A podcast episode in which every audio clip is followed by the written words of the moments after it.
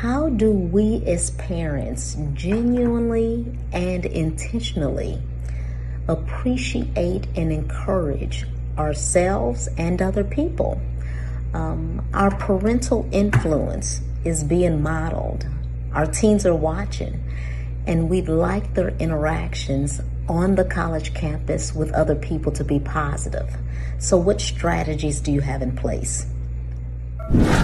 I'm Dr. Michelle Lloyd. Short Cast Club